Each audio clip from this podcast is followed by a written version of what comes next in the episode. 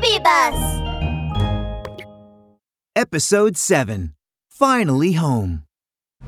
I have wisdom! I have magic!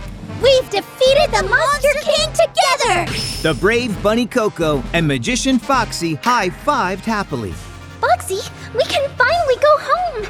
Uh, Foxie, what are you doing? Puzzled, Bunny Coco turned around and saw Foxie holding his magic memory cell phone, wildly taking selfies in front of the slab of ice with the Monster King in it. Ha! Who defeated Monster King? I did! The great magician Foxie! So powerful and so cool! Foxie! Oh, okay, okay. And little Coco beside me. It wasn't easy defeating Monster King. Of course, we have to take a few more pictures for memory's sake. Come, little Coco, look at the camera. Three, two, one, cheese! Come on, Foxie! Hurry up and chant the spell to get us home! I'm afraid you can't go home. Crunch! Crunch! The ice started to crack, and Monster King walked out.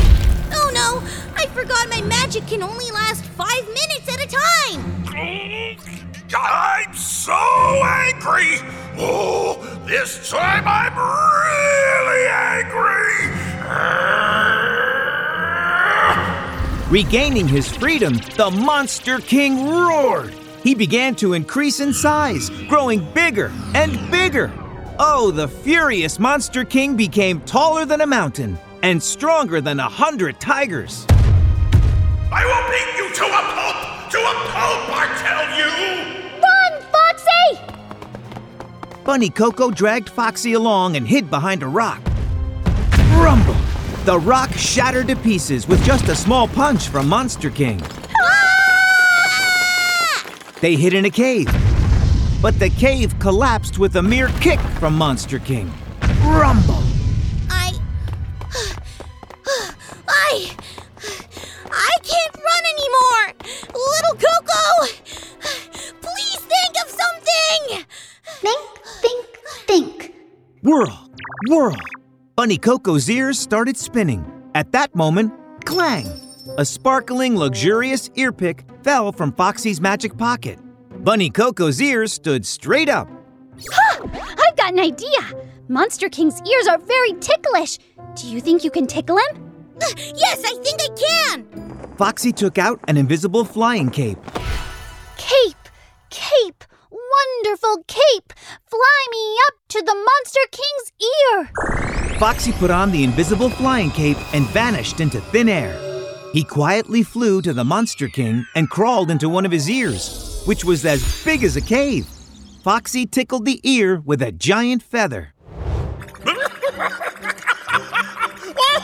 It's so ticklish. I, I, I can't stand it. I don't have any more strength. this is terrible. Monster King laughed so hard he lost all his strength. Tears and snot were about to flow from his eyes and nose. Oh, stop tickling! Oh, stop tickling! Come, come, come, come out! I, I, I won't snatch your treasure again. I surrender. Yay! We've succeeded! Little Coco, let's go home quickly! Foxie dug out the time gem excitedly and was about to chant the spell when Bunny Coco held him back. Wait, Foxie! Uh, what's wrong? Little Coco, don't tell me you want to take pictures. The time passage only allows one person to enter at a time. I don't want to be sent to a strange place again. Before we go home, you must improve the gem to ensure there won't be any accidents this time. Oh, yes, yes! Foxie quickly took out his magic tools and started tampering with the time gem. Cling, clang. Aha! Made it! Super Time Gem!